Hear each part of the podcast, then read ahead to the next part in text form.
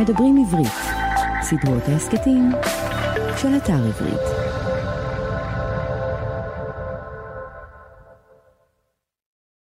שלום לכולכם, שלום לכולכן, אנחנו הקיפוד והשועל, מדף של ספרים ורעיונות לסקרנים ולסקרניות. הפגישה הדו-שבועית שלנו, שמי שמואל רוזנר, שמח שהצטרפתם אלינו. לפני שבועיים שמעתי שאלה מעניינת, האם הפיזיקה תיגמר? לא זוכר את שמו של השואל, המשיב היה שון קרול, צריך לומר פרופסור שון קרול, עוד נדבר על שון קרול כי אחד מהספרים שלו יצא בתוך כמה חודשים בסדרת הקיפוד והשועל. פרופסור קרול הוא פיזיקאי, הוא פילוסוף, בדיוק אה, סיים לעבוד הרבה מאוד שנים בקלטק בקליפורניה ועבר לג'ונס הופקינס בבולטימור. הוא הולך לעשות באוניברסיטה משהו על התפר שבין פיזיקה תאורטית לבין פילוסופיה, ויש לו גם פודקאסט שמתפרסם כמעט כל שבוע ואני מאזין לו כמעט כל שבוע ונהנה מאוד. כך או כך, האם הפיזיקה תיגמר? זה מה ששון קרול נשאל. מה זאת אומרת תיגמר? זאת אומרת כנראה שנגלה הכל, נדע הכל, לא יהיה יותר מה לחקור. קרול קצת הפתיע אותי. חשבתי שיגיד לא, מה פתאום שתיגמר? הוא אמר כן. בעצם כן אבל. כלומר, הוא אמר שאין סיבה להניח שלא נוכל לדעת את כל החוקים, לגמור לגלות את כל העקרונות הפיזיקליים. הוא לא אמר שזה יקרה, הוא אמר שהוא לא רואה סיבה להניח שזה בלתי אפשרי. עקרונית, כך לדעתו לפחות, אפשר לגלות את כל החוקים ואז לעבור הלאה. לא שהמדע ייגמר.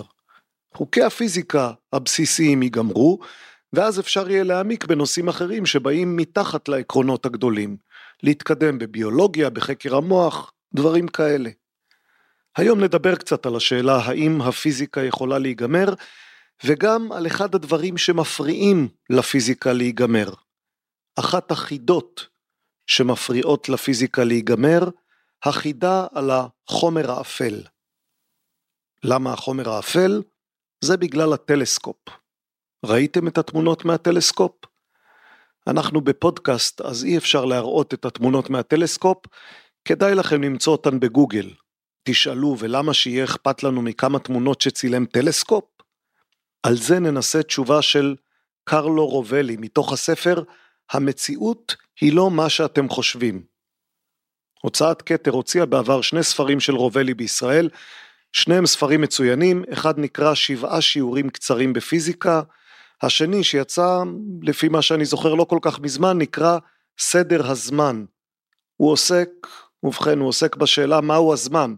אגב ספר נוסף באותו נושא על הזמן הוציאה גם הוצאת מטר, זה ספר מאת שון קרול שכבר הזכרנו. הספר של קרול נקרא מעולם ועד עתה, כאמור הם עוסקים בזמן. כך או כך הספר הכי חדש של רובלי עוד לא יצא בעברית כך שאני מתרגם מתוכו בעילגות מסוימת של תרגום סימולטני בין השאר כדי להסביר למה ראוי להיות מוקסמים ונפעמים מהתצלומים החדשים של הטלסקופ. אז הנה רובלי. אנחנו אובססיביים ביחס לעצמנו, כך הוא כותב. אנחנו לומדים את ההיסטוריה שלנו, שלנו, בני האדם. אנחנו לומדים את הפסיכולוגיה שלנו, הפילוסופיה שלנו, האלים שלנו. הרבה מהידע שלנו סובב סביב האדם עצמו, כאילו אנחנו הדבר הכי חשוב ביקום. אני חושב, שוב, זה רובה לי, אני חושב שאני אוהב פיזיקה כי היא פותחת חלון שדרכו נוכל לראות יותר. זה נותן לי את תחושת האוויר הצח שנכנס לבית. מה שאנחנו רואים שם בחוץ דרך החלון כל הזמן מדהים אותנו. למדנו הרבה מאוד על היקום. במהלך מאות השנים הגענו להבנה כמה רעיונות שגויים היו לנו בעבר. חשבנו שכדור הארץ שטוח. חשבנו שהוא היה המרכז של כל העולם שלנו. חשבנו שהיקום קטן ובלתי משתנה. חשבנו, האמנו, שהאדם הוא זן נפרד ללא קרבה לבעלי החיים האחרים. מאז החכמנו. למדנו, למדנו הרבה דברים. למדנו על קיומם של קווארקים, של חורים שחורים, של חלקיקי אור, של תופעות משונות בחלל, של מבנים מולקולריים יוצאי דופן בכל תא בגופנו. המין האנושי הוא כמו ילד גדל שמגלה בהשתאות שהעולם מורכב לא רק מחדר השינה שלו, זה מגרש משחקים, מגרש משחקים עצום בגודלו שיש בו אלף דברים לגלות, ואין ספור רעיונות שונים לגמרי מאלה שאיתם הוא התחיל, אותו ילד קטן. היקום הוא רב צורות וחסר גבולות, ואנחנו ממשיכים להיתקל בהיבטים חדשים ממנו. ככל שאנחנו לומדים יותר על העולם, כך אנו יותר מופתעים מהמגוון, היופי והפשטות שלו. מגוון, יופי, פשטות. הנה, סיבה טובה לדבר על החומר האפל. תכף נדבר על החומר האפל, אבל לפני כן כרגיל תזכורות והן יהיו קצרות, כי כמה מכם ביקשתן שיהיו קצרות. אז יש לנו אתר אינטרנט kipshu.com, k-i-p-s-h-u.com, שם תוכלו את כל מה שאתם רוצים לקרוא על מיזם הכיפות והשועל. באתר תוכלו למצוא פרטים גם על ספר חדש שהוצאנו, שגם בו יש לא מעט הרהורים על פיזיקה ועל פילוסופיה, שמו האם העולם באמת קיים. ספר על מדע שעושה חשק לחשוב על מדע. תקשיבו לאיציק בן ישראל, דיברתי איתו בפודקאסט לפני שבועיים, הוא המחבר של הספר הזה. סדרת ההסכתים שלנו, הכיפות והשועל, נעשית בשיתוף עברית, אתר התוכן הספרותי הגדול בישראל, המציע לקרוא בכל דרך ספרים דיגיטליים, קוליים ומודפסים. אה, ואם אתם כבר קוראים, אז חוץ מ"האם העולם באמת קיים", הוצאנו עוד ספר חדש, ההיסטוריה הכי קצרה של סין. גם עליו תמצאו פרטים באתר שלנו, kipshu.com. זהו, עד כאן הקדמה, מכאן לחומר האפל, מיד לאחר האות.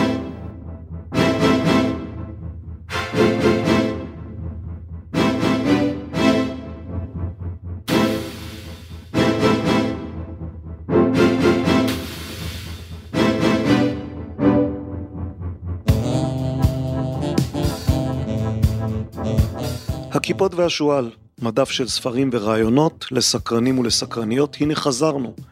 חזרנו במהדורת סולו, זה מה שיש לנו היום, אין אורח, אין אורחת, זה רק אתם ואני מדברים על חומר אפל.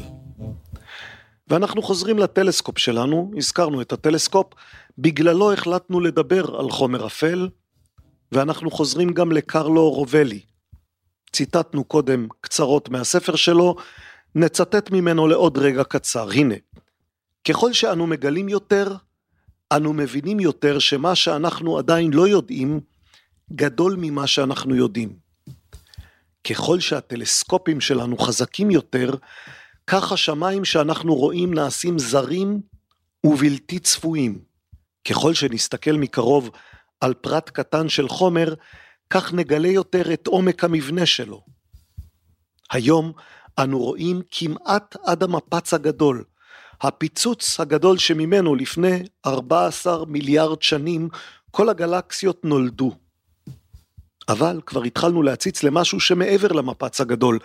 למדנו שהמרחב עקום, אבל כבר מבינים שאותו חלל הרוג מחלקיקים קוונטיים רוטטים. עד כאן רובלי. עכשיו לטלסקופ, זה ששולח לנו את התמונות מהעבר המאוד רחוק. הוא נקרא על שמו של ג'יימס ווב. הטלסקופ, ג'יימס ווב. תמונה ראשונה שצילם הועברה לעיונו של הנשיא ג'ו ביידן קצת לפני שביידן יצא למזרח התיכון לסיור ארוך שכלל גם ביקור אצלנו, אתם בטח זוכרים. עם כל הכבוד לביקור, וגם עם כל הכבוד לביידן, עם כל הכבוד לאולפנים הפתוחים ולמתח המעושה שהתלווה למסע המדיני, הצילום של הטלסקופ היה מרגש הרבה יותר. אם לא ראיתם, כבר אמרנו, רוצו לראות. רואים בו גלקסיות רחוקות שהאור מהן מגיע מהעבר המאוד רחוק של היקום. כלומר, הן כל כך רחוקות, עד שהאור שאנחנו רואים מהן הוא אור שהחל את מסעו לפני יותר מ-14 מיליארד שנים. רגע קצר, רק כמה מאות מיליוני שנים אחרי האירוע שמוכר כמפץ הגדול, ואם זה לא מרגש אתכם קצת יותר מביידן הקשיש שיורד ממטוס גדול ביולי החם של תל אביב, אולי כדאי שתארגנו מחדש את סקלת ההתרגשות שלכם. ביידן קיבל את הכבוד והוא שחשף את התמונה החדשה בלוויית מכתם מסוגנן. משהו, משפט מהסוג שיאיר לפיד יודע לכתוב אפילו יותר טוב. הנה, כך אמר ביידן. הטלסקופ הזה מייצג את הדרך שבה אמריקה מובילה את העולם לא בדוגמה של כוח, אלא בכוח של דוגמה. שיהיה. כאמור, הטלסקופ נקרא על שמו של ווב. לפני עשרים שנה בערך פרצה מחלוקת על ההחלטה לקרוא למכשיר חשוב כל כך על שמו של אדם, ג'יימס ווב, שהיה לו חלק במסע כוחני לחשיפת הומוסקסואלים בשירות המדינה. ווב עמד בראש נאס"א, סוכנות החלל האמריקאית, בשנות ה-60, קצת אחרי שהיא קמה. הוא היה מינוי של הנשיא ג'ון אף קנדי. אבל לפני שהיה בנאס"א, ווב היה גם במשרד החוץ, בתקופה סוערת מאוד.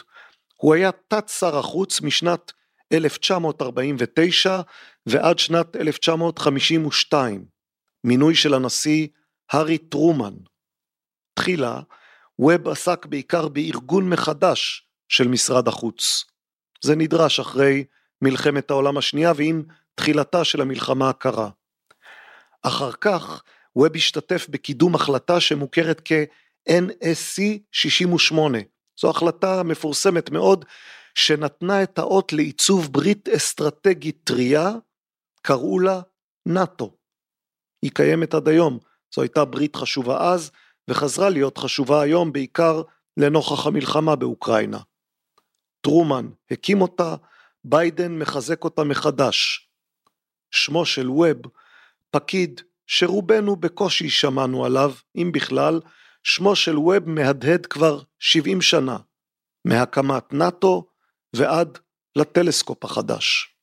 כאשר ווב החל את הקריירה שלו בממשלת ארצות הברית, הומוסקסואלים ולסביות הורחקו ממשרות ציבוריות. זה היה במסגרת מה שכונה אז בהלת הלבנדר, שחפפה את הבהלה האדומה שקשורה לקומוניסטים. השנים הראשונות של המלחמה הקרה היו קרקע פוריה לתיאוריות קונספירציה ולמרדף אחר סוכנים ומרגלים, חלקם אמיתיים, חלקם מדומים. הומוסקסואלים לוהקו לתפקיד של מי שעלולים להיות חשופים לסחיטה סובייטית. לכן הם היו חשודים.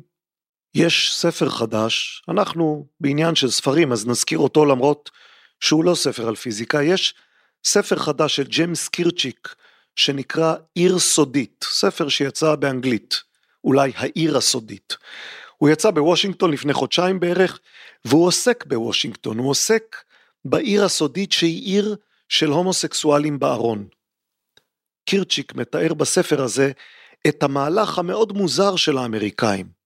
קודם כל הם רדפו הומוסקסואלים, בכך שרדפו אותם הם אילצו אותם להיכנס עמוק לארון, זה גרם להם לפחד מאוד מחשיפה. וכשנכנסו לארון, הם הפכו למטרה נוחה לסחיטה. אם לא היו רודפים אותם, אי אפשר היה לסחוט אותם. עכשיו רדפו אותם, אז אפשר היה לסחוט אותם, אז רדפו אותם עוד יותר, כדי שלא יסחטו אותם, מה שהכניס אותם עוד יותר לארון, ואז צריך היה לרדוף אחריהם עוד יותר, שמא יסחטו וחוזר חלילה. היגיון אין כאן. אבל היגיון לא תמיד שולט בזירה הצדקנית של הפוליטיקה הלאומית האמריקאית, גם לא בשלנו. ג'יימס ווב מצא את עצמו בתווך בין הקונגרס, שתובע ברור חקירה והדחה, לבין עובדים, בעיקר במשרד החוץ, שהיה צורך להגן עליהם. לפעמים הוא הצליח יותר, לפעמים הוא הצליח פחות בתמרון הזה. היסטוריונים שבחנו את הרקורד שלו לא הגיעו להסכמה מלאה. היו מהם שתמכו בקריאה לבטל את ההחלטה לקרוא טלסקופ על שמו, הם אפילו שלחו עצומה ל-Scientific American, למגזין Scientific American, אבל נאס"א בדקה את הארכיונים ואנשיה הגיעו למסקנה שהשם, השם של ווב, יכול להישאר. נכון, ג'יימס ווב אכן ישב בפגישות שעסקו בצורך להרחיק הומוסקסואלים מהמשרד. ככה זה עם פקידים, קוראים להם לפגישה, אין להם ברירה אלא לבוא. הבדיקה של נאס"א לא זיהתה שווב עצמו היה פעיל במיוחד או נמרץ במיוחד, או שהיה לו תפקיד מנהיגותי ברדיפת הומוסקסואלים. אז יש טלסקופ, ולטלסקופ קוראים ווב. אפשר להפליג מהפרשה הזאת על ווב והטלסקופ וההומוסקסואלים ללא מעט הרהורים על עבר ועתיד. שמו של הטלסקופ שנועד לחשוף את סודות העבר הרחוק מאוד מאוד, נקלע לעימות שמקורו בעבר הרחוק קרוב. היקום שלפני 14 מיליארד שנים איננו אותו יקום, גם אמריקה שלפני 70 שנים איננה אותה אמריקה ואיננה אותו יקום. בעוד כותבים במגזינים נידחים של מדע והיסטוריה עוסקים בשאלה אם ווב ראוי או לא ראוי, בעיתונות היומית, עיתונות החדשות כבר עוסקים בשאלה אם פיט בוטיג'ג' שהוא הומו לגמרי מחוץ לארון, יעמוד לבחירה במקומו של ג'ו ביידן בעוד שנתיים וקצת. הנה, אנחנו כבר נסחפים לחדשות של ההווה, וזאת לא המטרה שלנו, לא היום. היום לא מעניינות אותנו חדשות ההווה, היום אנחנו עם הראש בכוכבים. אז מה מראה לנו הטלסקופ על שם ווב? ככה מתארת את המראה הזה ריסה וקסלר. היא אסטרופיזיקאית וקוסמולוגית מאוניברסיטת סטנפורד. הנה זה מה שהיא אומרת. הצופה המאומן שמביט בתמונה, התמונה שצילם הטלסקופ ווב, יכול כמעט לראות, במרכאות לראות, יכול כמעט לראות חומר אפל ישירות בגלל אותן גלקסיות מתוחות ומוגדלות. ליתר דיוק, כך היא אומרת, אנו רואים את ההשפעה שיש לחומר אפל על גלקסיות, מכיוון שבלעדיו לא תהיה לנו מספיק מסה כדי לקבל את התכונות המאוד מוערכות של הגלקסיות. התמונה כל כך ברורה, היא ברורה לה כמובן, אם אתם תביטו בה, לא בטוח שתהיה לכם כל כך ברורה. התמונה כל כך ברורה שהיא תאפשר לנו ליצור מודלים הרבה יותר מדויקים של היכן נמצא החומר האפל בצביר הגלקסיות הזה. דבר ספציפי שנחפש הוא האם החומר האפל בצביר הוא חלק מאוד, או שמא יש עדויות לגושים קטנים של חומר אפל שישפיעו בצורה שונה על תכונות העדשות הללו. מדידת כמות המשנה של החומר האפל יכולה לעזור לנו להבחין בהבדל בין סוגים שונים של חלקיקי חומר אפל. חומר אפל.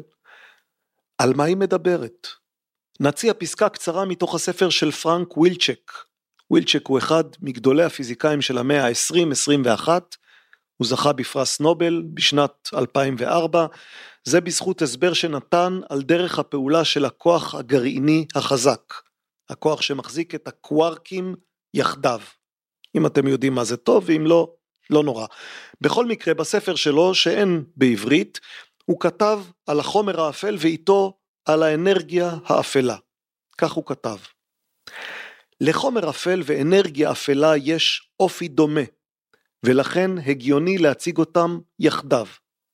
שניהם, כלומר החומר האפל והאנרגיה האפלה, מתייחסים לתנועות שנצפו שאין להן סיבה נראית לעין. זה יהיה יותר מדויק אם גם פחות מסעיר לומר שיש לנו האצות בלתי מוסברות, ולא חומר אפל ואנרגיה אפלה. כלומר הוא מציע את הביטוי הבאמת קצת פחות מעניין, האצות בלתי מוסברות. אבל התנועות הנוספות שייכות כולן לדפוס שמרמז שהן נגרמות על ידי כוח משיכה ממקורות שאינם נראים. כדי לקבל הסבר לתופעות הללו, אנחנו צריכים שני מקורות חדשים ברורים. אלה, בהגדרה, הם החומר האפל והאנרגיה האפלה. מקורות חדשים של כוח כבידה. הרשו לי להדגיש, זה משפט אחרון מווילצ'ק, כי לא חומר אפל ולא אנרגיה אפלה הם אפלים במובן הרגיל. שניהם הוכחו כלא נראים עד כה. אין מהם לא פליטה ולא קליטה של אור. אז למה לדבר על החומר האפל? אנחנו מראש מחליטים להזניח את האנרגיה האפלה למרות שהעניין כמו שאמר ווילצ'ק קצת דומה, תנועת גלקסיות שאנחנו לא יודעים להסביר אלא באמצעות משהו שאיננו יודעים לאתר. וממילא, כמו שלמדנו מאלברט איינשטיין, אנרגיה וחומר הם שני מופעים של אותו דבר, נכון? E שווה MC2, אנרגיה וחומר. נניח לכל זה אנחנו עם החומר האפל. למה לדבר על חומר אפל בפודקאסט באמצע הקיץ? קודם כל כי החלטנו שצריך מעת לעת לדבר על מדע. זה עניין חשוב שהשיחה עליו לא מספיק מתקיימת. וגם כי מעניין לבדוק אם הדיוטות מסוגלים לדבר על מדע. אני לא פיזיקאי, גם אתם, אני מקווה, לא פיזיקאים. אם אתם כן פיזיקאים, זה מיד מעורר בי חרדה שמא אומר איזה דבר שטות, ואתם תבינו שהוא דבר שטות. החלטנו שכדאי לבדוק אם ייתכן שיח שלא מדענים, שהוא מעניין מספיק על מדע. אני סקרן מאוד לדעת מהו החומר האפל, למרות שאינני יודע לתאר במשוואות כיצד הגיעו מדענים למסקנה שיש חומר אפל. למה שארצה לדעת דבר כזה? למה שארצה לדעת מהו החומר האפל? שאלה טובה. אם מחר בבוקר יתברר שהחומר האפל עשוי מכדורי ביליארד, האם זה ישנה את חיי? כנראה שלא. ומצד שני, החומר האפל הוא סוג של תעלומה, ולא סתם תעלומה, אלא תעלומה שיש לה שם של תעלומה, תעלומה אפלה. סקרנים וסקרניות אוהבים תעלומות, אם אתם סקרנים וסקרניות, אז יש לקוות שגם אתם תאהבו את התעלומה הזאת. וחוץ מזה, יש גם ספר חדש על החומר האפל שבדיוק קראתי. זאת תמיד סיבה טובה לדבר על משהו. אגב, יש גם רומן שנקרא החומר האפל, אז לא להתבלבל בין הספרים. לספר החדש שקראתי יש שם נחמד, הפיל שביקום, כמו הפיל שבחדר, כלומר, הדבר הזה שתופס את כל המקום, אבל אף אחד לא רוצה לדבר עליו. למה לא לדבר? כי אין מה לומר. זה בגדול הסיפור של החומר האפל, הוא תופס את כל המקום, לא באמת את כל המקום, אבל הרבה מאוד מהמקום, אבל אין מה להגיד עליו. אנחנו יודעים עליו מעט מאוד, רק יודעים שהוא שם, או נדמה לנו שאנחנו יודעים שהוא שם.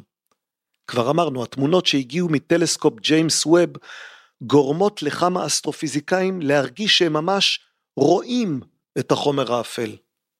אבל הם לא רואים אותו, הם רק מדמיינים שהם רואים אותו.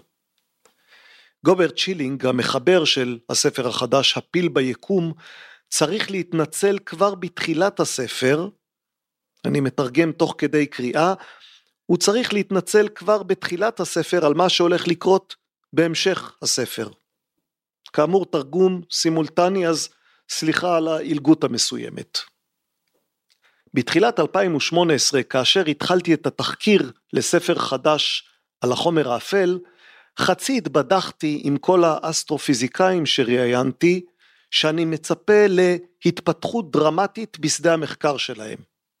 שאלתי כך, האם זה לא יהיה נפלא אם הספר יהיה הראשון לדווח על מה שכבר המון זמן מחכים לו, על פתרון שמחכים לו כבר המון שנים לחידת החומר האפל? האם זה לא יהיה נהדר אם הספר הזה יהיה הראשון לפרט איך מצאנו את הפתרון לחומר המסתורי הזה?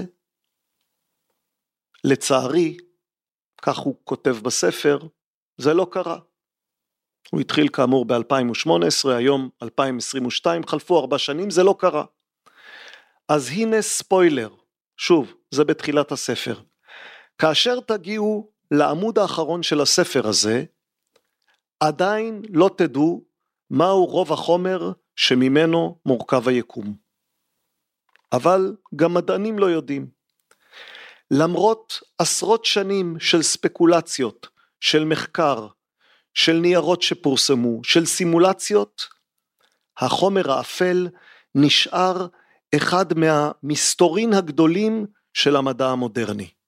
עדיין, אחרי שתקראו את הספר תגלו שלמדתם הרבה מאוד דברים על היקום שאנחנו חיים בו, על הדרכים שבהם אסטרונומים ופיזיקאים מנסים לגלות את המסתורין שבו. כך הוא כותב. כך הוא כותב, אין לו ברירה אלא כך לכתוב, כי אחרת לא תקראו את הספר שלו. אם הספר לא נותן פתרון לתעלומה מהו החומר האפל, אז למה שתקראו ספר על החומר האפל? טוב, כדי להבין איך אסטרונומים ופיזיקאים מנסים לפענח את סודות היקום. אבל מה זה בכלל חומר אפל? אולי צריך לחזור כמה צעדים אחורה ולדבר על זה. במשך כמעט מאה שנים אסטרונומים מצאו רמזים לכך שהחומר שממנו אנחנו עשויים, אטומים, מולקולות, כל מה שהוא חומר רגיל, מבחינה קוסמית הוא כמעט חסר חשיבות. כמה חסר חשיבות? הנה נקריא משהו מעולמות מקבילים של מיצ'יו קקו. הוא פרופסור לפיזיקה תאורטית, כמה וכמה ספרים שלו תורגמו לעברית ואני חושב שיש לו לא מעט קוראים. עולמות מקבילים יצא בכתר בתרגומה של נעמי כרמל, הנה ציטוט ממנו. הלוויין WMAP אישש ניסויים קודמים והראה שהחומר שאנו רואים, אתם שומעים דפדוף? אני מקליט באולפן הביתי, אתם תשמעו דפדוף בספרים מעת לעת. אז הלוויין, הלוויין אישש את הניסויים והראה שהחומר שאנו רואים, כולל ההרים, הפלנטות, הכוכבים והגלקסיות, מהווה רק, תקשיבו טוב, ארבעה אחוזים זעומים מתכולת החומר והאנרגיה הכוללת של היקום. מתוך ארבעה אחוזים אלה, הוא כותב בסוגריים, הרוב הוא בצורת מימן והליום, ונראה כי רק 0.03 אחוז מופיעים בצורת יסודות כבדים. סגור סוגריים. רוב היקום מורכב למעשה מחומר מסתורי, בלתי נראה, שמקורו כלל לא ידוע. היסודות המוכרים שבונים את עולמנו מהווים, כבר אמרנו, רק 0.03 אחוז מן היקום. במובן מסוים, המדע הוטל מאות שנים לאחור, לפני הופעת ההיפותזה האטומית, והפיזיקאים נאלצים להיאבק בעובדה שהיקום נשלט על ידי צורות חדשות ובלתי מוכרות של חומר ואנרגיה. על פי WMAP, כבר אמרנו, זה הלוויין שהוא מדבר עליו, 23% מהיקום מורכבים מחומר מוזר שטיבו לא נקבע והוא נקרא חומר אפל. לחומר האפל יש משקל, הוא מקיף את הגלקסיות בהילה ענקית, אך הוא בלתי נראה לחלוטין. החומר הזה כל כך נפוץ ושופע, עד שבגלקסיית שביל החלב שלנו, הבית שלנו, בגלקסיה שלנו הוא שוקל פי עשרה יותר מכל הכוכבים. חרף היותו בלתי נראה, מדענים יכולים לצפות בחומר האפל בעקיפין, משום שהוא מעקם את אור הכוכבים. כמו זכוכית, וכך ניתן לאתר אותו על פי כמות העיוות האופטי שהוא יוצר. עד כאן מיצ'יו קקו. עכשיו הפיל שביקום. זה הפיל שקקו מדבר עליו, וששילינג הוציא עליו ספר שלם. שילינג גם הוא מחברם של עשרות ספרי אסטרונומיה פופולריים, כולל ספר שנקרא אדוות בחלל זמן, איינשטיין גלי כבידה ועתיד האסטרונומיה. הוא קיבל כמה פרסים ויש אסטרואיד על שמו. הנה מה שהוא מסביר, עם השימוש בטלסקופים חזקים יותר בשנות ה-70, כוכבים בתוך גלקסיות בודדות נמצאו נעים במהירויות בלתי אפשריות. במקום שבו הכוכבים החיצוניים היו צריכים להיזרק אל החלל הבין גלקטי על ידי תנועתם, כמו ילדים שהושלכו מקרוסלה שמסתובבת מהר מדי, הם המשיכו את התנועה הסיבובית שלהם ללא הפרעה. משהו המשיך להחזיק אותם במקום, כוח משיכה חזק מאוד שאי אפשר היה לזהות את המקור שלו. כמה אסטרונומים החלו לחשוד שהכוכבים שאנו רואים בשמי הלילה הם רק כיסוי, כמו חזיתות של רחוב ראשי במערבון. מצלמים את הרחוב בעיירה המאובקת, וזה נראה כמו עיירה, אבל בעצם זו רק תפאורה. מאחורי החזית אין שום דבר. הבר הוא לא בר, החנות לא חנות, המספרה לא מספרה. הכוכבים הם כמובן כן כוכבים, אלא שכנראה שהכוכבים הם בקושי החזית של משהו הרבה יותר גדול. אנחנו רואים את הכוכבים, אנחנו יודעים למצוא את הכוכבים, למדוד אותם, אבל אנחנו לא יודעים לראות את כל מה שהוא לא כוכבים. לא כוכבים, לא גלקסיות, לא מטאורים, לא חורים שחורים. תכף נסביר קצת יותר בפירוט מה בדיוק קרה, אבל לפני כן שוב נסטה לרגע. למה נסטה לרגע? כי נזכרנו שאת ההקדמה לספר הפיל שביקום כתב אבי לייב. אם אתם ישראלים שמתעניינים באסטרונומיה, אתם אמורים להכיר את השם. אבי לייב הוציא ספר שיצא גם בעברית, ספר מעניין, הוא נקרא חוצן. יש בו טענה שנויה במחלוקת גדולה. למעשה נדמה שהמחלוקת היא בין לייב, מדען חשוב ונכבד באוניברסיטת הרווארד, לבין בערך כל שאר העולם. המחלוקת היא על השאלה האם גוף משייט בחלל שנקרא אומואמואה, ואם אני לא אומר את השם במדויק אז תסלחו לי, האם הגוף הזה היה אסטרואיד או כוכב שביט, או, זה מה שלייב חושב, גוף שנוצר בידי מערכת תבונית מחוץ למערכת השמש שלנו. לייב בעצם טוען שאומואמואה היה סימן ראשון מוחשי לכך שאנחנו בני האדם לא היצורים התבוניים היחידים ביקום. כאמור, הוא מציג בנושא הזה עמדה שלא רבים מקבלים, אבל בספר שלו, הספר שכאמור יצא גם בעברית, חוצן, הסימן הראשון לחיים תבוניים מחוץ לכדור הארץ, בספר שלו יש הרבה יותר, יש בו דיון חשוב על השאלה מה יש בחלל, ומה אנחנו יודעים על מה שיש בחלל, ואיך אנחנו יודעים מה יש בחלל. הנה נקריא גם מתוך הספר הזה עמוד 43. מדע כותב לייב הוא כמו סיפור בלשי. ככל שמדובר באסטרופיזיקאים, הקלישאה הזאת מורכבת יותר. אין עוד תחום של בלשות מדעית שמתמודד עם קשת רחבה כל כך של ממדים ושל מושגים. מהבחינה הכרונולוגית, טווח החקר שלנו מתחיל לפני המפץ הגדול, ומשתרע הלאה והלאה עד קץ הזמן. ובו בזמן, אנחנו מכירים בעובדה שעצם המושגים זמן ומרחב הם יחסיים. המחקר שלנו יורד עד לקווארקים ולאלקטרונים, החלקיקים הקטנים ביותר הידועים לנו. ובה בעת, הוא מגיע עד קצות היקום ועוסק במישרין או בעקיפין בכל מה שביניהם. וחלק נכבד מעבודת הבלשות שלנו נותר לא גמור. עדיין לא ברור לנו מה טיבם של המרכיבים העיקריים של היקום. ומתוך בורות אנו מכנים אותם חומר אפל. חומר אפל ואנרגיה אפלה. אנחנו גם לא מבינים מה היה הגורם שהתחיל את ההתפשטות הקוסמית ומה קורה בתוך חורים שחורים, שני תחומי מחקר שהייתי מעורב בהם עמוקות מאז עברתי לעסוק באסטרופיזיקה. יש כל כך הרבה שאיננו יודעים, שלפעמים אני תוהה אם תרבות אחרת, כזאת שיש לה יתרון של מיליארד שנים עלינו בעיסוק במדע, הייתה בכלל מחשיבה אותנו כאינטליגנטים.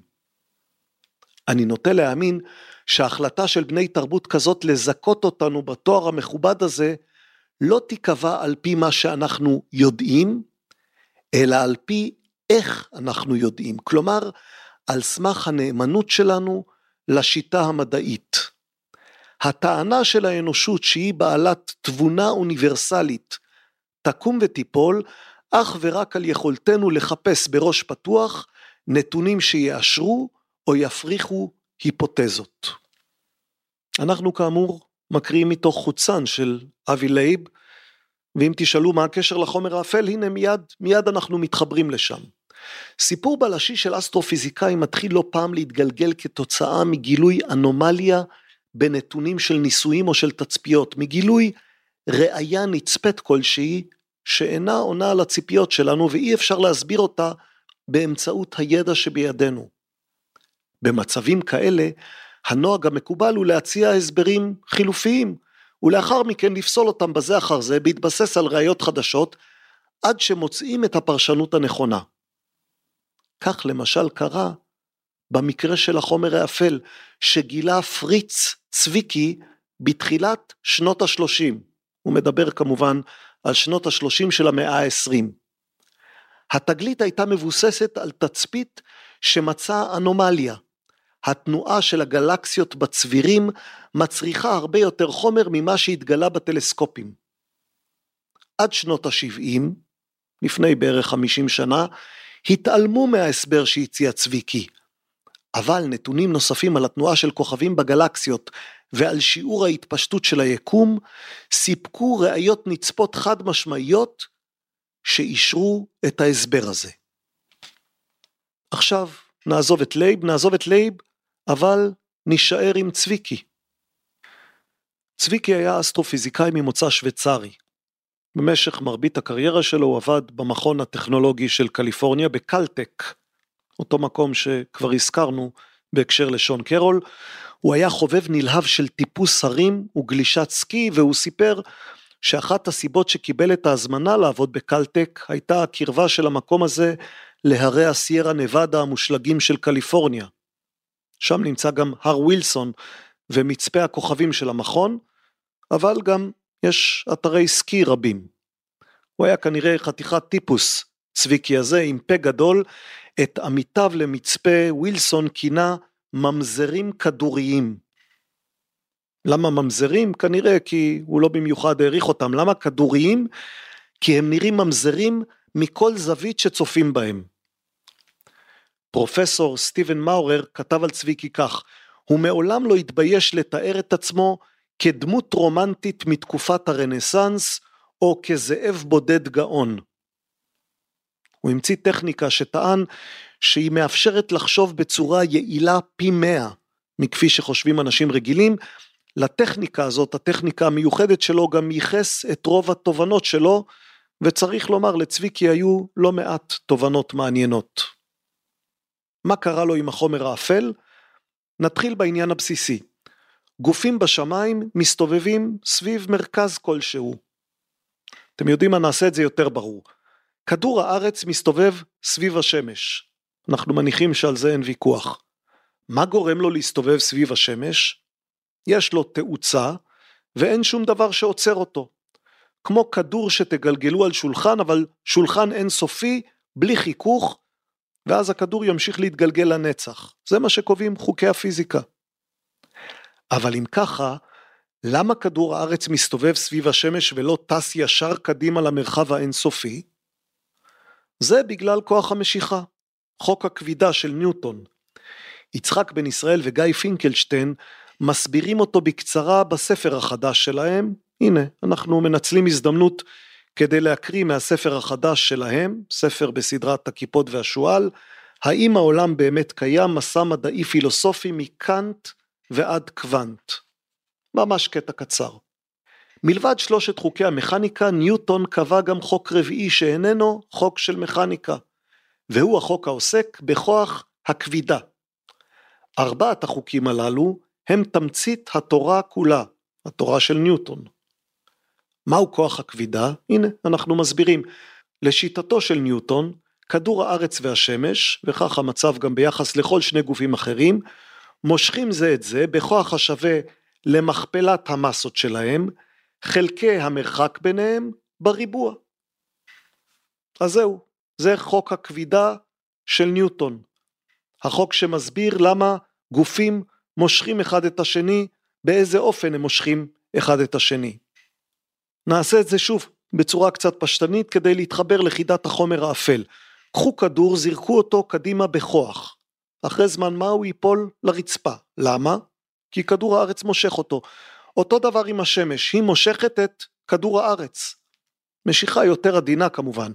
אם השמש הייתה מושכת את כדור הארץ חזק מדי, כדור הארץ היה פשוט מתרסק לתוכה.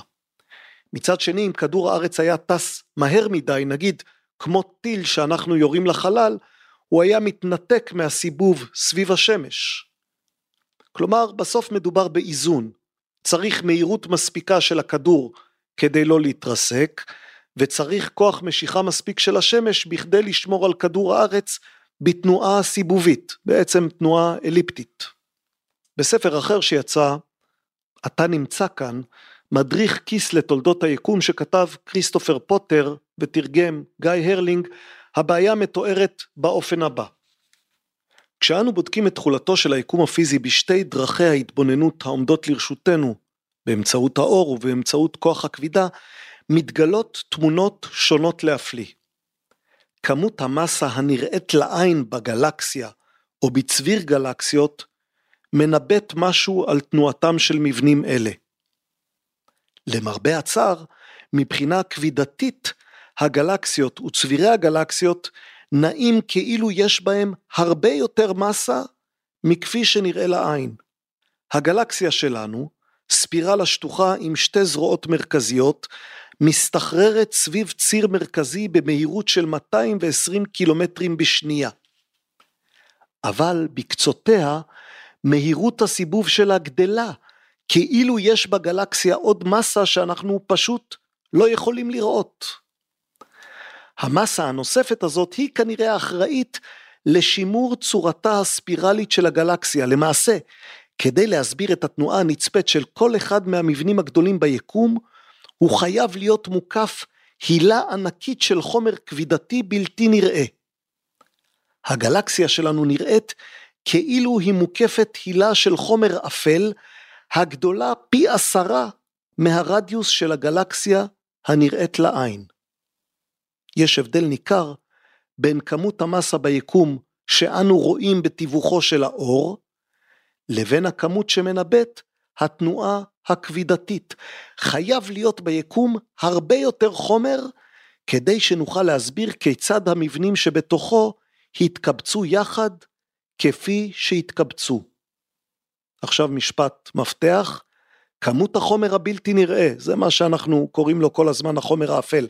כמות החומר הבלתי נראה גדולה בוודאי פי חמישה ויותר מכמות החומר הנראה. מסיבות ברורות, החומר הבלתי נראה הזה נקרא חומר אפל. אפל משום שאי אפשר לתאר אותו בעזרת מה שאנחנו יודעים כעת על טיבו של האור. איננו יכולים להטיל אור על החומר האפל, אי אפשר לראות אותו או להבין אותו. אם נבין אותו פעם, המשמעות תהיה שגם הבנתנו את האור השתנתה, שכן אילולא כן לא היינו מצליחים להכניס את החומר האפל אל שדה הראייה שלנו. החומר האפל, זה משפט אחרון, משפט שאני פשוט אוהב את דרך הכתיבה שלו, החומר האפל תלוי כמו קור עכביש בלתי נראה שנטווה סביב המבנים הגדולים של היקום ועליהם. קור עכביש בלתי נראה. מייקל ברוקס מתאר את החומר האפל בספרו 13 תעלומות מדעיות, ואז הוא עובר לסיפור של פריץ צביקי והחומר האפל. ב-13 תעלומות, התעלומה של החומר החסר ביקום היא התעלומה הראשונה מתוך 13 התעלומות. בהמשך יש גם פרק על החיים ביקום, פרק שנכתב לפני הטענה של לייב ואומואמואה. התרגום הוא של יכין אונא. אונא היה אחד ממתרגמי המדע הטובים ביותר שהיו כאן, והוא הלך לעולמו לא כל כך מזמן בעודו מסיים תרגום של הספר הגוף, מאת ביל ברייסון. הוא תרגם גם ספרים של אדם גרנט, של אוליבר סאקס, את תחושת בטן של ג'וליה אנדרס, את ההיסטוריה הקצרה של כמעט הכל, עצוב היה לשמוע שיכין אונא איננו איתנו, אבל הנה הזדמנות לקרוא מתוך תרגום שלו. כאמור, 13 תעלומות מדעיות. כל מערכת במסלולה צריכה לקיים את הכלל, לשמור על איזון, דיברנו עליו קודם, בין משיכת הכבידה ובין הכוח הצנטריפוגלי. פירוש הדבר הוא שככל שהעצם המסתובב רחוק יותר מהדבר שמחזיק אותו במסלולו, כך תהיה מהירותו קטנה יותר. וזה בדיוק הדבר שאסטרונום שוויצי בשם פריץ צביקי לא ראה בשנת 1933. בזמן שהחלה בניית גשר הזהב בסן פרנסיסקו ואדולף היטלר בן ה-43 מונה לקנצלר של גרמניה, הבחין צביקי בעובדה מוזרה בצביר הגלקסיות קומה, שערות ברניקי. באופן גס ניתן לומר שכוכבים פולטים כמות אור מסוימת לכל קילוגרם של המסה שלהם. וכך, כשהתבונן בכמות האור הבוקעת מהצביר קומה יכול צביקי לאמוד את כמות החומר שיש בו. הבעיה של צביקי הייתה שהכוכבים בשולי הגלקסיות נעו במהירויות גבוהות בהרבה מכדי שמשיכת הכבידה של כמות החומר שמצא בחישוביו תוכל להחזיק אותם במסלוליהם.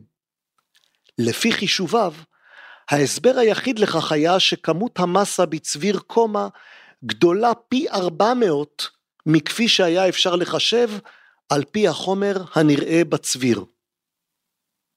בכך, היה אמור להיות די כדי לפתוח במצוד אחר החומר האפל, אך לא כך היה. ומן הגרועה שבסיבות המדעיות. אם תחפשו באינטרנט ייחוסים לצביקי, תמצאו ביטויים כמו מבריק לצד מתבדל וגאון לצד בלתי נסבל. צביקי אינו מחכב בספרי הלימוד באסטרונומיה, חרף תגליותיו החשובות הרבות. הוא היה הראשון שהבחין שהגלקסיות יוצרות צבירים. הוא טבע את השם סופרנובה.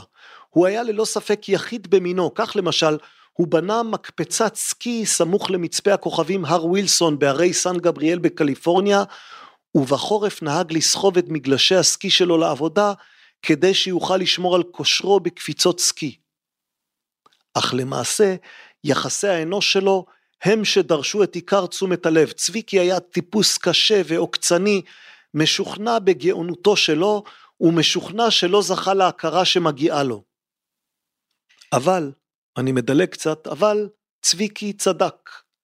משהו בעניין המסות של הגלקסיות אינו מסתדר, אלא אם כן מפוזר ביקום עד רוויה חומר אפל. בשנת 1939, בעת חנוכת מצפה הכוכבים מקדונלד בטקסס, הוסיף האסטרונום ההולנדי יאן אורט נדבך משלו לראיות. אורט נשא הרצאה שבה הראה כי התפלגות המסה בגלקסיות אליפטיות מסוימות בהכרח שונה מאוד מהתפלגות האור. את הנתונים פרסם כעבור שלוש שנים, תוך הדגשת הנקודה הזאת בתקציר. ושוב, איש לא הגיב. היכולת המדהימה הזאת להתעלם מתוצאות אנומליות כאלה נמשכה עשרות שנים, עד שלבסוף, מסיבה כלשהי, אנשים האזינו לורה רובין. ורה רובין, תזכרו את השם כי מכאן והלאה נעשה דבר שלא עושים במקומות רציניים אבל לנו מותר או לפחות נדמה שמותר כי אנחנו פודקאסט קצת פחות מעונב. אז מכאן והלאה נתאר את הקרב על החומר האפל כקרב בין שני יהודים. שני יהודים, איך התגלגלו לכאן יהודים? ראשונה התגלגלה ורה רובין, ואם השם לא נשמע לכם מספיק יהודי, נאמר שלאבא שלה קראו פסח, שאחר כך שונה לפיליפ. רובין נולדה בפילדלפיה ביולי 1928. אביה, יליד וילנה, היה מהנדס חשמל. אמה, רוזה אפלבאום, הייתה ילידת בסרביה ועבדה בחברת הטלפון בל. בגיל צעיר ורה רובין עברה עם משפחתה לוושינגטון וכבר בילדות התעניינה באסטרונומיה. אביה עזר לה לבנות את הטלסקופ הראשון שלה כשרובין הייתה בת 14. המדריך שלה לדוקטורט היה ג'ורג' גמוב, שסיפור החיים שלו כולל עריקה מברית המועצות. הוא היה ממפתחי מודל המפץ הגדול וניבא את קרינת הרקע הקוסמית שהיא שריד מאירוע המפץ הגדול, שבהמשך גם נקלט בכל מיני מכשירים רגישים. מה רובין הבינה שאחרים לא הבינו? הנה אנחנו ממשיכים עם ברוקס בתרגומו של אונא. רובין הטביעה את חותמה החשוב הראשון בקוסמולוגיה כאשר הייתה בת 22 בלבד. בגיליון ערב ראש השנה 1950 דיווח העיתון וושינגטון פוסט על הרצאה שנשאה רובין לפני חברי האגודה האסטרונומית האמריקנית והריע להישגיה תחת הכותרת אם צעירה מאתרת את מרכז הבריאה באמצעות תנועות הכוכבים. בכתבה הנלווית תוארה עבודתה של רובין, זה ציטוט מתוך העיתון, נועזת כל כך שרוב האסטרונומים סבורים כי התיאוריות שלה עדיין אינן אפשריות. אך משימתה הנועזת ביותר, מאבקה להפוך את החומר האפל לעניין שמתייחסים אליו ברצינות, עדיין הייתה לפניה. זה סיפור שמתנהל כך, ולדבריה, כך היא מצוטטת בספר, הסיפור הזה הוא דוגמה עד כמה טיפש מדען יכול להיות. בשנת 1962 רובין לימדה באוניברסיטת ג'ורג'טאון בוושינגטון ורוב תלמידיה באו ממצפה הכוכבים של צי ארצות הברית בהמשך הרחוב. הם היו אסטרונומים טובים מאוד היא נזכרת. יחד הם הצליחו למפות את עיקום הסיבוב של גלקסיה אחת. זה תרשים שמתאר כיצד מהירות הכוכבים משתנה כאשר עוברים ממרכז הגלקסיה אל שוליה. המהירויות, כבר הזכרנו את זה, אמורות לקטון ככל שמתרחקים מן המרכז, אבל אצל רובין וחוקרי הצי שלה המהירויות לא קטנו. כאשר הם התרחקו מעט מהמרכז, הגרף נותר שטוח. הם פרסמו את התוצאות בסדרה של שלושה מאמרים, אך רובין לא הסיקה מכך כל מסקנות. כעבור שלוש שנים עברה למשרה חדשה במכון קרנגי בוושינגטון. ואז אחרי שעבדה בתפקיד של חיפוש קווזרים, היא רצתה לעבור לנושא מעט פחות תחרותי, משהו שתוכל להפוך לעניין האישי שלה. היא החליטה להתבונן בצידן החיצוני של גלקסיות מפני שאיש טרם חקר זאת, כולם התמקדו במרכזים של גלקסיות. רובין לא רק שכחה לחלוטין את עבודתה עם הסטודנטים מהמצפה של הצי, היא אפילו לא האמינה על תוצאות שלה עצמה שעה שליקטה אותן. רובין אספה כארבעה ספקטרומים בכל לילה, תוך שהיא מתרחקת בהדרגה עוד ועוד ממרכז הגלקסיה. ולמרות העובדה שפיתחה את הספקטרומים תוך כדי התקדמותה, ואף שכולם נראו שווים, כלומר המהירות לא השתנתה, האסימון לא נפל. ציטוט: כל הזמן חשבתי שהנקודה הבאה תרד, היא מספרת, אבל זה פשוט לא קרה. בסופו של דבר, קלטה רובין את המתרחש. עד שנת 1970 היא מיפתה את יקום הסיבוב של אנדרומדה. מהירויות הכוכבים נותרו קבועות רחוק ככל שהסתכלה ממרכז הגלקסיה. אם מהירויות הכוכבים נשארות גבוהות בשוליים, הכוחות הצנטריפוגליים היו אמורים להטיל את הכוכבים החיצוניים באנדרומדה החוצה אל מעמקי החלל. מן הצדק היה שאנדרומדה תתפרק. אלא אם כן, כמובן, היא מוקפת בהילה, הילה של חומר אפל. אמרנו קרב בין יהודים. לא באמת, רק כדי לעשות אותו ססגוני. היהודי השני הוא מרדכי מילגרום, חוקר ישראלי. הוא אחראי לתיאוריה שכופרת, או לפחות מטילה ספק בקיומו של חומר אפל. והמהלך שלו הוא מהלך שמעניין להבין יותר מהצד העקרוני, ואולי קצת פחות מהצד המדעי שממילא אנחנו לא מסוגלים להבין, כי הוא כולל הרבה מאוד משוואות מסובכות. מה הצד העקרוני? הנה, זה העניין. ברור שהגלקסיות מסתובבות במהירויות שאינן תואמות את תיאוריית הכבידה, אלא אם יש עוד המון חומר שאנחנו לא רואים, לכן המדענים עסוקים בחיפוש חומר אפל. אבל מילגרום אמר דבר אחר, אולי הבעיה איננה חומר שאנחנו לא מוצאים, אלא שחוקי הכבידה שלנו לא נכונים. אולי במקום לחפש חומר לא קיים, צריך פשוט לעדכן, כלומר זה לא כל כך פשוט, אבל צריך לעדכן את התיאוריה שלנו, כך שתאפשר לגלקסיות להסתובב כפי שהן מסתובבות, גם בלי שיש בסביבה חומר נוסף. לעדכן את חוקי הכבידה. ביסודו של דבר, כך ברוקס מסביר את התיאוריה של מילגרום, ביסודו של דבר, כך ברוקס מסביר את ההצעה של מילגרום, ביסודו של דבר מה שעושים הוא כוונון קל של חוק הכבידה של ניוטון, כך שבמרחקים גדולים מסדר הגודל של מרחקים המשתרעים על פני גלקסיות ואף על פני צבירי גלקסיות, כוח הכובד חזק מעט יותר מכפי שהייתם מצפים. הרעיון הזה ידוע בשם דינמיקה ניוטונית מותאמת, וחרף אופיו הבלתי מזיק לכאורה, הוא כבר גרם צרות רבות. לקחת דבר שעבד באופן מושלם 400 שנה, הוא מדבר על דבר שתקף מימי ניוטון, דבר שיצר אותו האיש שרבים רואים בו את גדול המדענים של כל הזמנים, ולטעון שיש להכניס בו שינוי קל, זה צעד אמיץ בהחלט. כשמילגרום הציע לראשונה את הצעתו לא לקחו אותו ברצינות, אבל מאז הוא רכש תומכים אחדים. רוצים את זה ביתר פירוט? הנה, כך כתב מילגרום עצמו.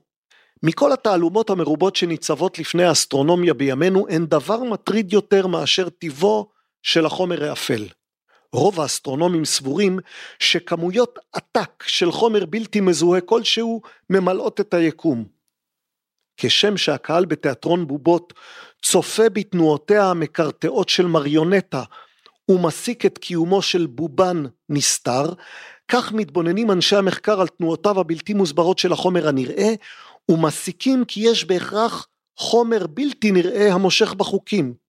ואף על פי כן, החומר האפל הזה חמק עד כה מכל ניסיונותיהם של האסטרונומים והפיזיקאים להוציאו מן הצל אל האור.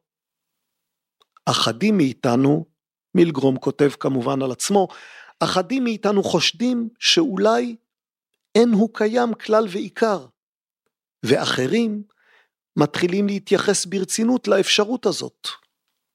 מילגרום הציע במובן הטכני את קיומו של קבוע פיזיקלי חדש, הוא מסמן אותו עם A ומין אפס קטנה מצד ימין שלו. זה קבוע שמאפיין את התאוצה בקצה הגלקסיה. כאשר התאוצה הרבה יותר גדולה מהקבוע הזה, קיימת משוואת ניוטון המוכרת. אבל בקצה הגלקסיה, כאשר התאוצה קטנה יותר מהקבוע הזה, חוק ניוטון הופך לחוק ריבועי בתאוצה. אם אתם רוצים לדעת בדיוק איך זה נראה במשוואה, תצטרכו לחפש את הנייר של מילגרום. זה מתחיל ב-F שווה MA, אבל לא נתאר את כולה. כך או כך התוצאה של התיקון של חוק מילגרומי, שבקצה הגלקסיה המהירות המשיקית של כוכבים קבועה וכבר אינה תלויה במרחק ממרכז הגלקסיה. על פי מילגרום, המהירות של הכוכבים בקצה הגלקסיה היא שורש רביעי של מסת הגלקסיה, M, מוכפלת בקבוע הגרביטציה G ובקבוע החדש של מילגרום. הזכרנו את הקבוע החדש הזה, A עם האפס הקטן למטה מצד ימין שלו. עכשיו תשאלו, אז למה לא לקבל את ההסבר הזה? את התשובה לשאלה הזאת פיזיקאים יודעים להסביר יותר טוב ככל שמדובר בצד של הראיות. הם יאמרו שאומנם אינם יודעים מה החומר האפל, אבל הם יטענו שמה שנאסף עד כה כראיה תומך יותר בעמדה שלהם שיש חומר אפל, ופחות בעמדה של מילגרום שצריך לשנות את חוקי הכבידה. ומצד שני נדמה שגם כאשר יסבירו את עמדתם, הם לא יוכלו לחמוק מההיבט הפסיכולוגי של הקושי שלהם. קשה לקבל עמדה שכופרת בחומר האפל אם היא מחייבת שינוי בהבנת כוח הכבידה. שינוי של משהו שימיו כימי אייזיק נוטון. הנה, אני מצטט עוד קצת ממה שכתב מילגרום. תיקון מעין זה לא יהיה חסר תקדים, בעבר כבר הוכח הצורך להכניס שני שינויים קיצוניים בפיזיקה הניוטונית. הראשון, שדרג את הדינמיקה הניוטונית והפך אותה לתורת היחסות. הן תורת היחסות הפרטית, הכרוכה בשינוי החוק השני של ניוטון, והן תורת היחסות הכללית המשנה את חוק הכבידה. השינוי השני הוליך לתורת הקוונטים, המסבירה את התנהגותן של מערכות מיקרוסקופיות ובתנאים מסוימים אפילו של מערכות מקרוסקופיות. שתי ההרחבות המוכחות של הדינמיקה הניוטונית באות לידי ביטוי בתנאים קיצוניים כגון מהירויות גבוהות ביותר, תורת היחסות הפרטית, או כבידה חזקה ביותר, תורת היחסות הכללית. רוב רובן של תופעות הדינמיקה הגלקטית אינן כרוכות כלל בתנאים המסוימים האלה. אז הנה, כבר אמרנו, בצדק, מילגרום אומר, בצדק, אכן כבר נעשו שינויים מרחיקי לכת בתיאוריות של נוטון, אבל שימו לב כמה גבוה הוא בעצם מכוון כאן. הוא מדבר על תורת היחסות, הוא מדבר על תורת הקוונטים, אלה מהלכים שטלטלו את העולם הפיזיקלי עד היסוד. האם מישהו בשל למהלך כזה גם כדי לפסול את תיאוריית החומר האפל? לא קל יהיה לפסול אותה. לא קל יהיה לאשרר את התיאוריה של מילגרום. הוא עצמו אומר שזה יהיה לא קל, כי האפשרות לערוך ניסוי מהסוג שנדרש להוכחה כזאת, היא אפשרות שבעצם לא קיימת. כמובן, היו בעבר מקרים שבהם נהגתה תיאוריה מוקדמת שנמצא לה אישור שנים רבות מאוד אחר כך, כשהטכנולוגיה השתפרה, כשהניסוי התאפשר. מקרה מפורסם אחד כזה הוא המקרה של הבוזון היגס, שאולי אתם מכירים אותו בתור החלקיק האלוהי. אם אתם רוצים לקרוא בעברית על החלקיק האלוהי אז גם כאן אני יכול להמליץ על ספר החלקיק האלוהי בוזון היגס והמצוד הגדול ביותר במדע של איאן סמפל בהוצאת ידיעות ספרים ובתרגומה של עתליה זילבר. בכל מקרה את המרוץ אחר ההיגס, החלקיק הזה ניהלו במאיץ החלקיקים הגדול והיה גם מי שחזה שימצאו אותו. זוכרים את שמו של הפיזיקאי שאיתו התחלנו את ההקלטה היום, שון קרול? הוא כתב בבלוג שלו עם תחילת פעילותו של המאיץ שהוא מצפה שהאיגז יימצא, הוא מצפה שהתיאוריה תוכח. אבל יש לא מעט תיאוריות שעוד לא הוכחו, יש לא מעט תעלומות שעוד תלויות באוויר, מחכות לניסוי הנכון, או להפרחה, או למי יודע מה. הנה זה באמת מחזיר אותנו להתחלה, לשאלת התיאוריה הסופית. ישנה השאלה הקטנה, האם אי פעם נמצא את החומר האפל, או נבין מהו ומה מהותו, ישנה גם השאלה הגדולה, האם נמצא פעם הכל? את החומר האפל, את האנרגיה האפלה, ואת כל שאר הדברים האפלים והמוארים שהתגלו בדרך. זו שאלה מדעית, זו גם שאלה פילוסופית. נדבר עליה קצת בעזרתו של סטיבן ויינברג. חזון התיאוריה הסופית שלו בתרגומו של עמי שמיר הוא ספר ישן במונחים של מדע, ספר ישן פרי עטו של איש חשוב. סטיבן ויינברג מת לפני שנה בערך, לא רחוק מגיל 90. גם הוא יהודי אמריקאי, זוכה פרס נובל, לא על הכוח הגרעיני החזק, כמו ווילצ'ק שהזכרנו קודם, אלא על הכוח הגרעיני החלש, ויחי ההבדל הקטן. ויינברג היה גם מגן נחרץ של ישראל בעידן שבו לא הרבה מדענים מעיזים לעשות את זה. פעם הוא ביטל נסיעה לבריטניה בגלל תחושתו שיש יותר מדי סנטימנט אנטי ישראלי במקום שאליו הוא הוזמן. במאמר מפורסם שכתב, ויינברג הסביר מדוע ישראל צריכה להיות יקרה דווקא לליבו של המערב הליברלי. הנה אני אקריא לכם מתוך המאמר הזה. הציונות מייצגת גם את חדירתה על ידי רכישה והתיישבות במקום כיבוש, לפחות עד שהתקיפות הערביות לא הותירו ברירה אלא לפעול בכוח צבאי, של תרבות דמוקרטית, מתוחכמת, מדעית, חילונית, לחלק של העולם שבמשך מאות שנים היה רודני, נכשל טכנית ואובססיבי בענייני הדת. מבחינתי, שוב זה ויינברג, האופי המערבי הזה של הציונות הוא שמעניק לה כוח משיכה שחורג מהתפקיד ההגנתי שלה על יהודים. זאת תהיה בגידה, הוא כותב, אם קנאים אורתודוקסים יצליחו להפוך את ישראל למדינה תיאוקרטית. אבל אני לא מאמין שזה יקרה.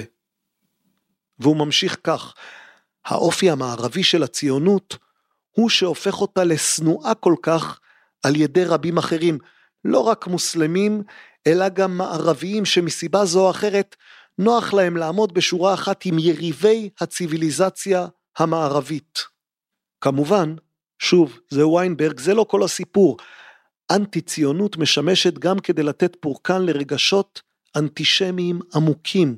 מתוך סבך המניעים הזה באה האנטי ציונות ההיסטרית של העשור האחרון של הסטליניזם, ההחלטה של קונגרס ציוני על נשים ב-1975 במקסיקו סיטי שלפיה הציונות מדכאת נשים, ההחלטה הידועה לשמצה של העצרת הכללית של האומות המאוחדות באותה שנה המשווה בין ציונות לגזענות והחד צדדיות המתמשכת של דעת הקהל הבינלאומית בנוגע ליחסים בין ישראל לבין הערבים הפלסטינים. עד כאן ויינברג על הציונות, עכשיו בחזרה לוויינברג ולמדע או לפילוסופיה של המדע. זה כבר מתוך הספר חזון התיאוריה הסופית. התחלנו את השיחה שלנו על השאלה האם תהיה תיאוריה סופית, חזון התיאוריה הסופית בתרגומו של עמי שמיר, הוצאת עם עובד, די מזמן. קשה לתאר שאי פעם נגיע לעקרונות פיזיקליים סופיים, כותב ויינברג. קשה לתאר שאי פעם נגיע לעקרונות פיזיקליים סופיים שאין להם הסבר הנשען על עקרונות עמוקים יותר. רבים סמוכים ובטוחים שתחת זאת נמצא שרשרת אינסופית של עקרונות עמוקים יותר ויותר. לדוגמה, קרל פופר, גדול הפילוסופים של המדע בתקופה המודרנית, דוחה את רעיון ההסבר הסופי, הוא גורס שכל הסבר ניתן להסבר נוסף על ידי תיאוריה או השערה בעלת רמת אוניברסליות גבוהה יותר. לא ייתכן הסבר שאינו טעון הסבר נוסף. זה ויינברג מצטט את קרל פופר. אגב, שוחחנו על קרל פופר לא מעט בשני פודקאסטים קודמים. השיחה שלנו עם עמית סגל, שבחר ספר של קרל פופר כאחד משלושת הספרים שהוא רוצה לדבר עליהם, וגם השיחה שלנו מלפני שבועיים עם יצחק בן ישראל, שבחר את אותו ספר של קרל פופר כאחד משלושת הספרים שהוא רוצה לדבר עליהם. אז מי שמתעניין בפופר, השיחות עם עמית סגל ועם יצחק בן ישראל, אנחנו ממשיכים עם ויינברג. אפשר שיתברר כי פופר ורבים אחרים המאמינים בשרשרת אינסופית של עקרונות בסיסיים יותר ויותר אכן צדקו. אולם אינני סבור, זה ויינברג, כי ניתן להצדיק עמדה זו בטענה שאיש עדיין לא מצא תיאוריה סופית. דומה הדבר לגלאי בן המאה ה-19 שהיה טוען כי הואילו וכל המסעות הארקטיים שבוצעו במשך מאות שנים, התברר שככל שאתה מעמיק חדור צפונה, כך נגלים לעיניך לפאתי צפון עוד ועוד מרחבי ים שטרם סוירו, ישנן רק שתי אפשרויות, או שלא קיים קוטב צפוני, או שלמזער איש לא יגיע אליו לעולם. אולם, אומר ויינברג, מזכיר ויינברג, אי אילו מסעות מחקר בכל זאת מגיעים אל קיצם. אם מותר להסתמך על לקחי ההיסטוריה, אנחנו מדלגים קצת בוויינברג כדי להגיע למסקנה שלו, אם מותר להסתמך על לקחי ההיסטוריה נדמה לי שאפשר ללמוד מהם כי תיאוריה סופית היא אכן בנמצא.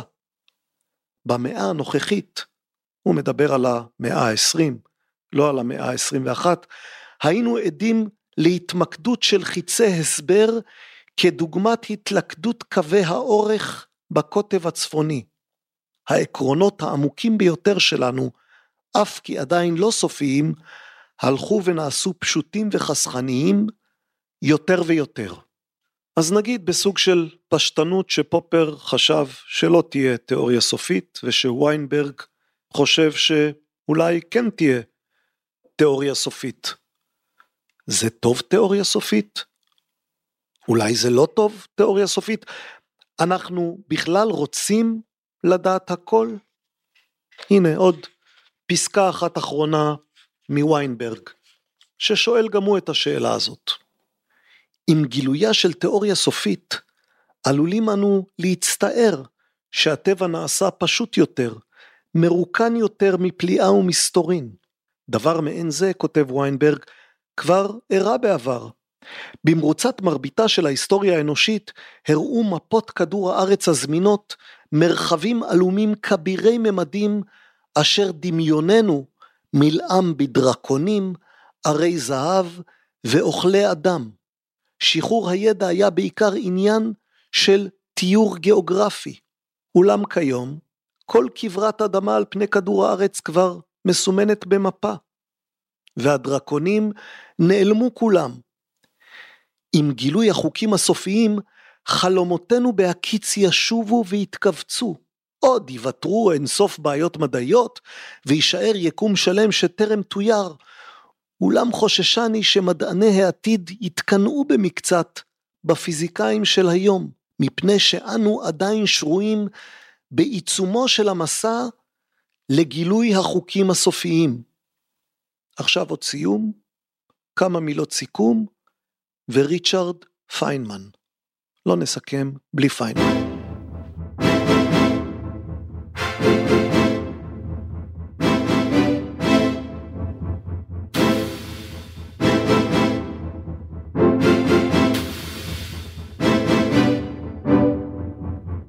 חזרנו, הקיפוד והשועל, ואנחנו ממש לקראת הסוף מדברים על החומר האפל, מדברים על השאלה האם אנחנו רוצים או לא רוצים לגלות את כל חוקי היקום.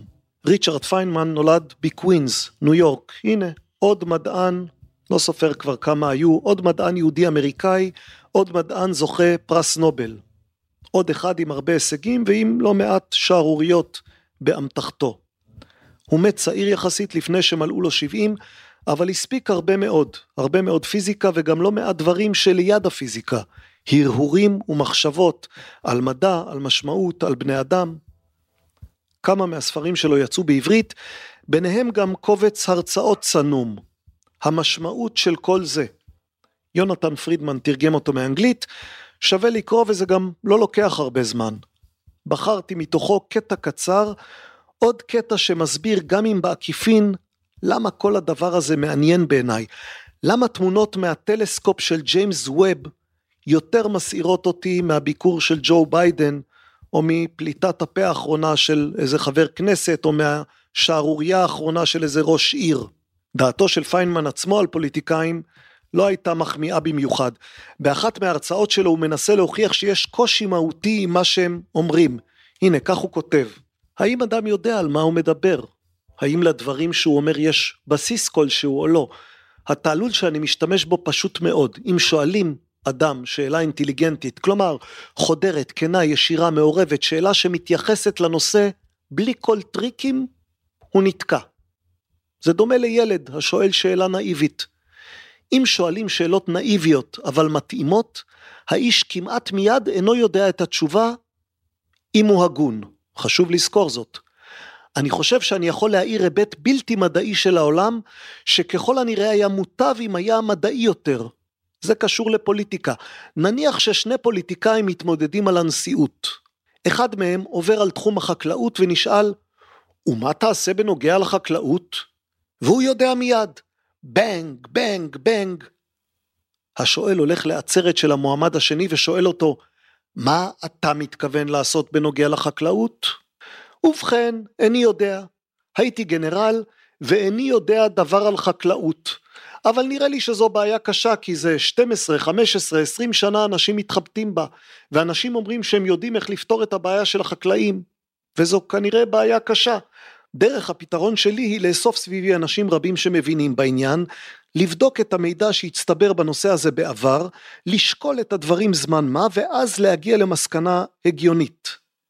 איני יכול לומר לכם מראש מה תהיה המסקנה, אבל אוכל להגיד לך על פי אילו עקרונות אנסה לבדוק את הדבר. לא להקשות על חקלאים אינדיבידואליים, ואם יש בעיות ספציפיות, נמצא דרך לפתור אותן, וכולי וכולי, ככה פוליטיקאים.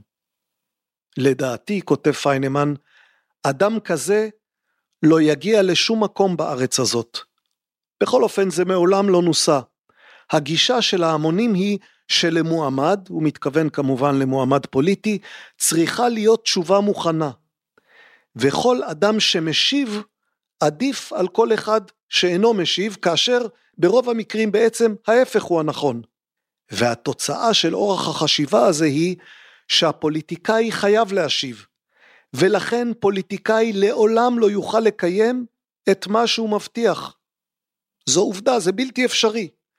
לכן איש אינו מאמין להבטחות של מסע הבחירות, ולכן ישנה אכזבה מהפוליטיקה. חוסר כבוד כללי כלפי האנשים שמנסים לפתור בעיות וכן הלאה. הכל נובע מההתחלה. הכל נובע אולי מכך שהגישה הכללית של ההמונים היא לנסות למצוא את התשובה במקום לנסות למצוא אדם שיש לו דרך שבה אפשר להגיע לתשובה. עד כאן פיינמן על פוליטיקה וקצת נסחפנו, לא רצינו לדבר על פוליטיקה, רצינו את פיינמן על מדע. רצינו לסיים בפיינמן על ההיקסמות ממדע, על הפלא של המדע, על המסתורין, הנה, זה בעצם מה שרצינו. כל עצם קיומם של חוקים שצריך לבדוק אותם הוא מעין נס. אפשר למצוא חוק, כמו למשל חוק הכבידה, וזה באמת סוג של נס. אין זה מובן כלל, וזה יוצר אפשרות לנבא, כלומר, אומר לך מה עליך לצפות שיקרה בניסוי שעדיין לא עשית. זה מעניין ומהותי לגמרי שחוקי המדע השונים חייבים להיות עקביים הדדית. מכיוון שהתצפיות הן אותן תצפיות, חוק אחד אינו יכול לתת תחזית אחת וחוק אחר תחזית אחרת. לכן המדע הוא אינו עניין למומחים, הוא אוניברסלי לגמרי. דיברתי על האטומים בפיזיולוגיה, דיברתי על האטומים באסטרונומיה, חשמל, כימיה, הם אוניברסליים, הם חייבים להיות עקביים.